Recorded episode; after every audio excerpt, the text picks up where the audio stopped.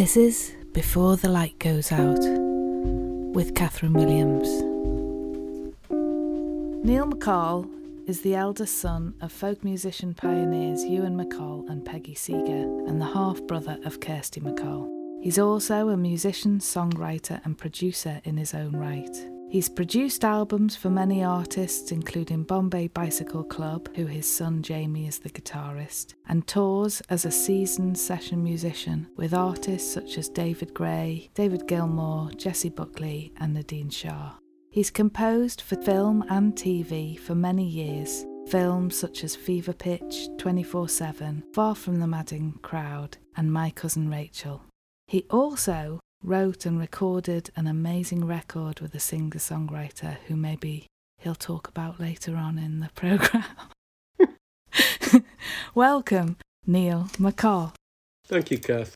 How are you doing? Yeah, I'm a bit hungover today, as you know. I don't really drink anymore, so when I do, I, it's sort of like I get a 10. you get a number 10. I get a number 10 just from a sort of looking at a glass of wine. I'm a cheap date too these days. So, this will be an interesting question. How did you sleep last night? Did you? I don't remember. it was brilliant. It was brilliant because I don't really sleep that well anymore. So it makes me realise that's probably why I used to drink a lot, just to kind of, I'd say sleep like a baby. I do think that's a really weird phrase, though, you know. sleep like a baby, what, you shit yourself and sleep in a onesie. No. And scream really loud. And scream really loud when I wake up. Yeah, no, I've, so I've gone off on the off the edge here. Uh, yeah, I slept really well. Thank you for asking. Where are you sleeping tonight? In my bed. but that's not been the usual recently, is it? You've been on a lot of tours. Oh god, yeah, I did a world tour with David Gray last year, which meant sleeping largely on um, well on the American trip, which was six weeks long. We were li- living on a bus mostly. David Gray's trying to be greener and not doing any internal flights, which meant sort of thousand mile drives. Yeah, it was all right actually. You know what? It's after the first three or four days, you just get into a different rhythm, and it's it's really good. So does that mean that you you sleep longer, or you, you sort of work yourself up to the gig? Everything is always towards the gig, or no? You don't you don't sleep longer. You sleep. I mean, once you get into it, you just sleep a normal get a normal night's sleep. It's just you're on the move. It's tricky on some some of the American roads that obviously haven't had the attention, but with the boiling hot summers and freezing winters, they crack.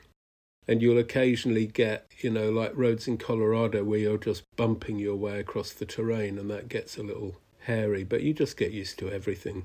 Humans are very adaptable. In that vein, where's the strangest place you've slept? Hmm. The strangest place I've slept. I used to be in a band called The Bible, and we, uh, on one of the tours we did, we were sleeping in. This is not really my story, but I was there. We were sleeping in this house that was owned by hunt saboteurs, and Tony, the keyboard player, was shown a bed, went off to sleep, and in the middle of the night, he was woken by uh, this guy coming into the room and getting into bed with him because he hadn't this guy hadn't been informed that the band was staying and one of them had taken his bed and I think he was a bit kind of covered in tattoos and sort of Mohican. And Tony got the shock of his life. I mean, it was it's not a great story, and it wasn't particularly strange. Actually, they were really nice people, but they were. And then he got up in the morning, this guy, and said, "Where's me sub pants?" You know, he was looking for his going off on a sab a saboteur job, and uh, it was just bizarre. The whole thing was bizarre. I haven't slept in that many strange places, really. Can you sleep when you tour and travel? Are you someone that can sleep on a plane or? No, can't sleep sitting up. Never have been able to. It's just, it's just wrong. It's unnatural. So you have to be flat on your back or on I your have side? to be flat. I have to be flat. Yeah, yeah. So, so really, long haul journeys like Australia are just a nightmare, really. And what do you do in those times? Oh, I like reading, so I'm, I'm, I'm good. Does that not nod you off? No, because I really get into the book I'm reading, and I want to find out, want to keep reading it. So I just, I have to stay with it. So can you read a whole book in one go? I have done, yeah. I'm kind of reading books in two goes at the moment. I read, I'm reading about three or four hours a night. And so, do you do that in bed? You go to bed early and then read? Yeah. Yeah, I do, actually. Yeah, yeah, I do. Sorry, so it's, this is a podcast, isn't it? I'm supposed to elaborate on that. Oh, no, you don't have to elaborate at all. You can just be you. Mm, Yeah, okay. Do you prefer sleeping alone or with someone? Ooh. Well, with someone. What you mean with anyone? Yeah. I love sleeping with Kate, my wife, well, that's lucky. and it's really weird when she's not in the bed. So yeah, I, I guess I prefer sleeping with someone, but not just anyone. Although when Kate's not there, I let Banjo the dog stay on the bed, and that's really good as well. Do you get mixed up? Ooh, this has taken a bit of a turn. no, no, I don't. No. Well, I didn't mean in the rude sense. I was thinking maybe you'd scratch her behind the ear or something. I wasn't thinking of the reverse idea of what you... Oh, I see. Well, oh, no, I I mean, I don't think she'd really like that rough scratching behind the ears. like a big rub on the head. I mean, can rub her tummy if she rolls over, but you know, that's a different thing. When you're away, do you put pillows on the bed? I do that with when I'm on tour without Neil. Or do you just enjoy the No, I, no, I tend to take. You, most hotels have got too many pillows on the bed. If you're touring with David Gray, for instance, which is a higher level of touring, you're generally staying in four, four and five star places, and they're just so over pillowed. Is that your trip advisor? And they've got they've got the the normal pillows that you sleep on, and then they've got the secondary pillows, which are there for. I don't know why they're there. They're just they're there for me to throw off, to give me something to do when I go into the room. They're so unnecessary. I think they call it dressing, don't they? Dressing the bed. They can call it what they like, but it's stupid. it's to make you feel like they've made a bigger effort. Yeah. So on those lovely big luxurious beds, do you just enjoy that space? Yeah. Oh God, if we have a day off, aside from getting exercise and going out and walking around whatever interesting place you're in, I just I live on the bed all day. I live on the bed. I I, I read on the bed. I get in and out of it during the day for extra sleep. I um, watch movies on my laptop in the bed. I order room service and I eat on the bed. Everything on the bed. everything on the bed. That's where the subsidiary pillows come into their own, actually, because you can, on if they're the right shape, you can raise up a room service tray on one, and so really handy. So that is what they're for.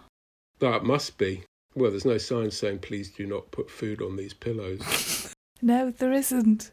no. Spoon, cuddle, or space? Spoon. Definite spoon, that's it. Yeah, spoon. Spoon and space, actually. Spoon and space. Spoon first, space later. Space later. And are you the spooner? Uh, yeah. Oh, yeah, I'm the spooner. I'm a spooner, me. yeah, I'm the spooner. no, no, I don't. I don't like being spooned. Did Kate tell you different? No, she said she liked being spooned, so it does correlate, and I will put a tick in the box. Okay. They are telling the truth. Do you sleep through? Through. Do you sleep through? Through the night? Oh, pretty much, yeah.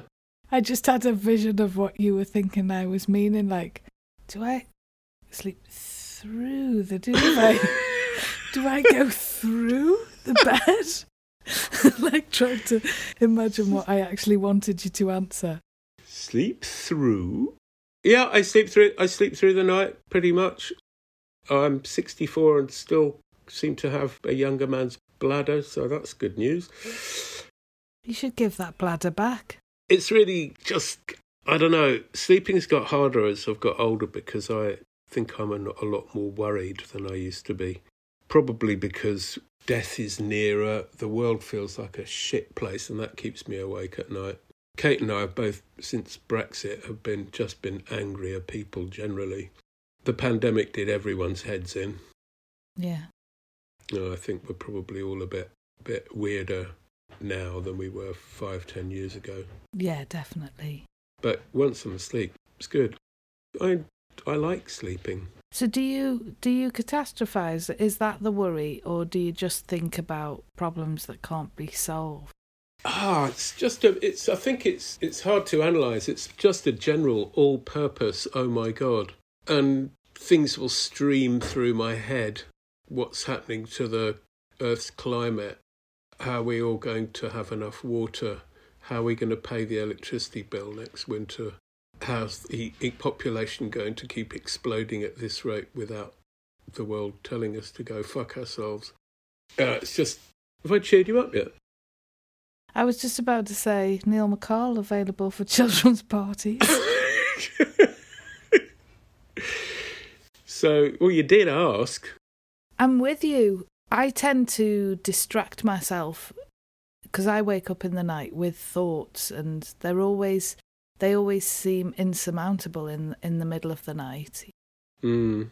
Darkness doesn't help those sort of thoughts. I was thinking about that. You know, that thought you know, bad bad things happen in history because good people do nothing. Yeah. I have to limit my news because news now is rolling and I, and I can feel helpless because of that. What do you think about that? We still get a physical newspaper. So that's kind of the news for the day. First thing in the morning, and then I don't do any more news for the rest of the day. I don't go online for news. I don't go online for anything much at all, to be honest. I don't really do social media.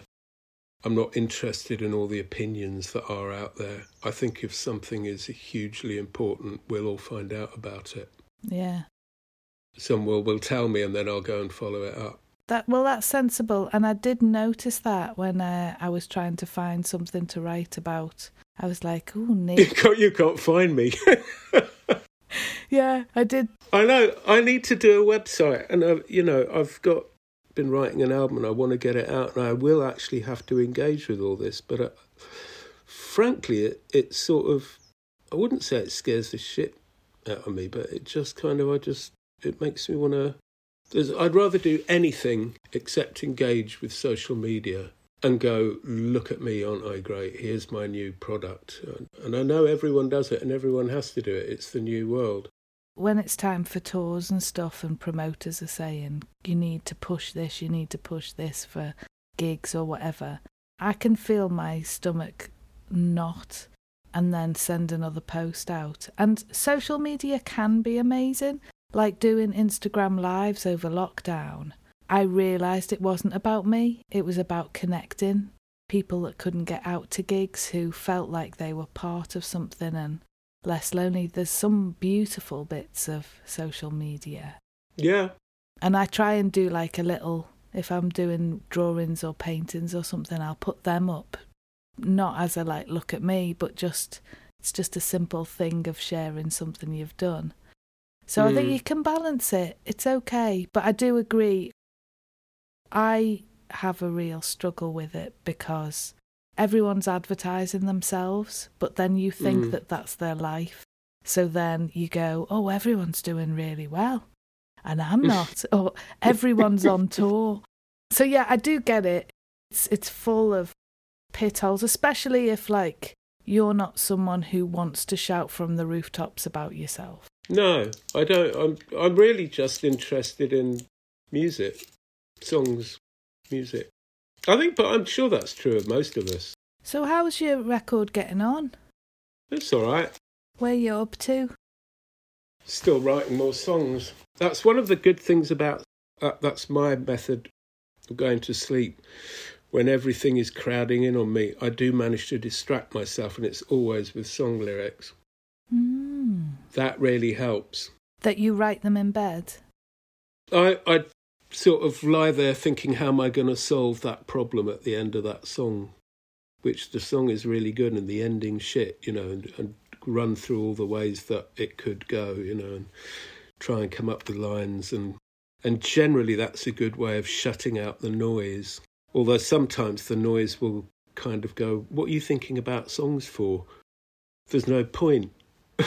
There's no point in that because the world's going to end. Oh, we all have that. I, I call that the tantrum kid, and you just have to tell that voice to stop. Yeah. Because I've heard some of those songs and they're amazing, and I can't wait for your record. So, Oh, well, thank you very much, Catherine. well, it's true. No, you're amazing. No, no, we should be on social media doing this. Oh my god, I just think it's so. oh my God! You, You are so beautiful! no, you are. No, you! Do you write or work better in the daytime or the evening? Uh, daytime, I think. Yeah, has that changed over the years? Yeah, I think when I was younger, I used to think that that, that there was some kind of, woo, you know, I'm going to really create if I get out of my head at late at night and, you know, stay up till three in the morning drinking red wine and, you know, I'll be really creative. And of course, you are for a bit and then you're just not anymore. I think the best way to be creative is just do it every day in whatever state you're in. And just turn up. Turn up, yeah. Stephen King on that book about writing. It's, I think it's called On Writing. It's an It amazing. is called On Writing, yeah, it's a really good book. Yeah, and he just says you just have to turn up every day and Yeah. be brave enough for the days that there isn't the gold.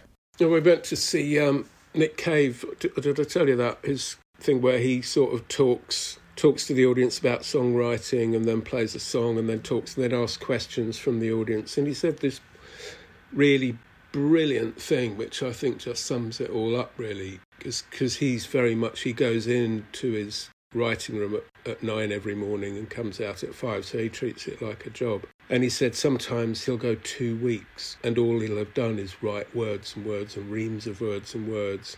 And he, then he says occasionally he'll put a couple of lines together and, and something will start shimmering shimmering on the page. He calls it the shimmer when the when things start to coalesce and become, you know, when there's something tangible and magic and you can feel it's gone beyond just the the sort of day to day. I thought that's such a brilliant way of putting it. And that's what we're all looking for, isn't it? We're waiting for the shimmer. Yeah, I get the goosebumps like I know that it's happening. Do you like quiet or noise? Podcasts, radio, chats, music, books. What is the thing that you love doing in bed most? Books. So you read books and then you also work on imagine lyrics. Do you write the lyrics there or do you just mull them over in your head? I just mull them over in my head in bed. Unless there's something which is so which I've latched onto that I have to get up and write down. Yeah. Those times are so funny, aren't they? because sometimes I have gone to sleep with a with what I thought was a fantastic idea in my head, and I thought, "Oh, that's so good! I'll remember it in the morning," and it's just gone. Yeah. So you have to sort of engage fully, don't you? So can you listen to music to sleep? I sort of like the quiet. I like once the lights out. I like listening to the sounds coming from outside the back window. You know, foxes killing birds, that kind of thing. Those relaxing sort of meditation tapes. Yeah, and this this time of year, all the foxes are shagging, so that's good because you get woken up by blood curdling screams at three in the morning. It sounds like a baby being murdered, doesn't it? It does. Yeah, What are those green birds that are everywhere now? Parakeets. Do you have them now? we haven't, yeah. I mean, they're here in all the local parks, but we don't have them in the garden, thankfully, because they chase off all the other birds. Ah. Are they like the grey squirrel of the bird world? Yeah, so we've got blue tits, great tits, dunnocks, woodpeckers. I always think of you as uh, someone who could live in the middle of nowhere in the Highlands. I could, but I think if I did that, I'd probably be alone. I don't think I could persuade Kate to do that. but you lo- you love walking and stuff, don't you? Yeah, it's where it's where I feel at home. It, it's kind of weird because I love people and I live amongst people. I've always lived in cities, but I always feel most at home on wild moorland, looking at mountains. I think there's something about London feels very in, impermanent or something. It, it doesn't feel right. It's grey. In winter, it's grey. It's I mean, it's so grey. Everything's grey, and it's too crowded. There's too many people. You walk out on mountains. You f- you're looking. You're feeling something that's been there for millions of years. And I like the feeling that it makes you feel insignificant. This is precisely the reason why a lot of people can't stand it. Mm. I think it makes them feel really shit. You know, I don't, I don't like this feeling of feeling like I am nothing. I like that feeling of I am so insignificant out here. I could disappear and it wouldn't make the blindest bit of difference to this place. That to me is, is lovely. Is that weird? No, it's not weird. That's uh, is very zen, I would say. Mm. Yeah, it probably is. Yeah, it's accepting the the size of existence and your existence, isn't it? I guess. I suppose so, yeah. I mean, I do love people as well, but if you live in a massive city, you have to take all of those people, you have to take them all on, be around them and be with them. And some of them are great, and, and some of them just aren't. they're damaged, and they're damaged kind of spills over. You know, my damage probably spills over as well, but it's kind of people aren't meant to live in groups of 10 million. No. But then you probably have more anonymity in a city than you would in a small village. Yeah, I know. I've, I lived in a village once. There was no privacy at all. everyone, everyone knew what everyone was doing. Everyone knew who everyone was shagging. And was that you? no, no, it wasn't actually. No, no, it was a commuter belt village in Cambridgeshire, and everyone's in everyone's business, and the the shagging was all kind of you know people who shouldn't have been from different families, and and you you knew which house was the swingers' house. Which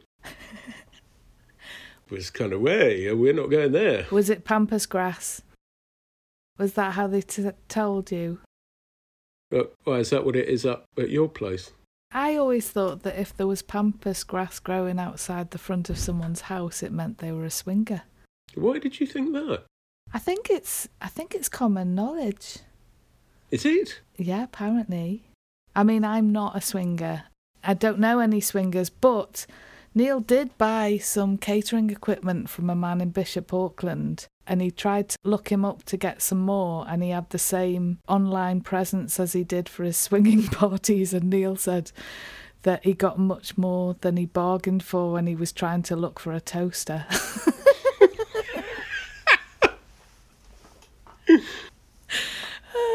it still makes me laugh. So if I uh, obviously I now I know this, so we won't get pampas grass and plant it out in the front garden. But you know, people must do that and get unwanted attention. Yeah, or that maybe that's how it carries on. Maybe I don't know. You've accidentally bought the wrong cheese sometime in the supermarket and thought, actually, I quite like this cheese. I don't know what I'm talking about. No, we're not on a subject that we're very knowledgeable about here. But you like to be private, don't you? Being anonymous in a big city, even though you don't like the amount of people, that's probably gives you some sort of blanket coverage to to not be noticed. That's just another way of saying you don't get out much, do you? No, I don't mean that. you were out last night drinking, you have friends. oh, yes, that's true. We do. If you fill your energies up by being alone, generally that means you're an introvert, doesn't it? Yeah. And if you fill yourself up with the company of others, then you're extrovert. Is that right? I suppose so, yeah. Well, I think you can still be introvert and fill yourself up with the company of others. I've also thought it, introvert, extrovert was all not exhibitionist, but a bit more look at me kind of but maybe that's wrong. That's that's that's being too um, extreme with the term, isn't it? You get up and do gigs on stage to 20,000, yes. 30,000. Uh, How does that all work? It doesn't really, does it? I don't know. People, but we're complicated. You see, I think you've got some very strong introverted sides to your personality. Yeah. But you thrive on communication with people. Yeah, but I've realised that often that's more one on one communication or gigs. I can do it if I feel like we're like in a community at a gig and it's just me and them in the moment. Yeah. I, I really struggle with that balance of introvert extrovert because I do need people. I need friends and family and connections. I enjoy my own company more now, but I need meaningful connections, definitely. But I really struggle with the physical of presenting myself into the world before I go on stage. It's such a struggle. Yeah, I I have the same thing. I think it's a huge struggle. I mean, uh, you can probably relate to this. That you know, if I'm not in a particularly good place, I'll be on stage thinking of those all that those people are looking at me and they're laughing or they they're I'm being judged. Yeah, I'm being judged harshly. It's a weird thing about being performer because you you kind of get up on stage and you just want to say, "Why are you all looking? Just look somewhere else." You know? So is there a big difference between those gigs, the the ones where you know you're on stage with a big star like David Gray or whatever, and and it's like that you know tens of thousands of people, and then in a small venue singing to like fifty. What where's the difference? In a small club, the people are closer. Can you remove yourself in that way when it's a bigger gig? In a way, yeah. I don't know. It depends. All, all, all, all gigs are different. I mean, playing with you would, would be very different from playing with David. You know, when you do one of his gigs, you rehearse for three weeks. Everything is nailed down. You've got, not scripted, but everyone knows the parameters are all set. When I play with you, we sort of do a day's rehearsal and then go and start playing. And it's kind of, there's a kind of strength in that because, you know, I think people who come to see you understand that those are those parameters. People who go and see David Gray in an Enormo Dome are going for a show with big lights, and you know, there's a, it's it's kind of easier to be invisible as a as a sideman or woman, you know, Mm. playing with somebody on that scale. You know, there's no invisibility. You're kind of naked in a small club. Yeah. Yeah, you have to sort of take on that vulnerability and just like use it as a superpower, I guess. Well, we've come to the last question. Can you remember a lullaby or song or a book that sent you to sleep as a child? Yes, I can. Would you like to share it? Yeah. There's two things really. One is The Little Wooden Horse. Did you ever read that book? Yeah. That was my favourite book as a kid that my mum used to read to me. I found out when Kate and I got together, it was her favourite book as a child as well.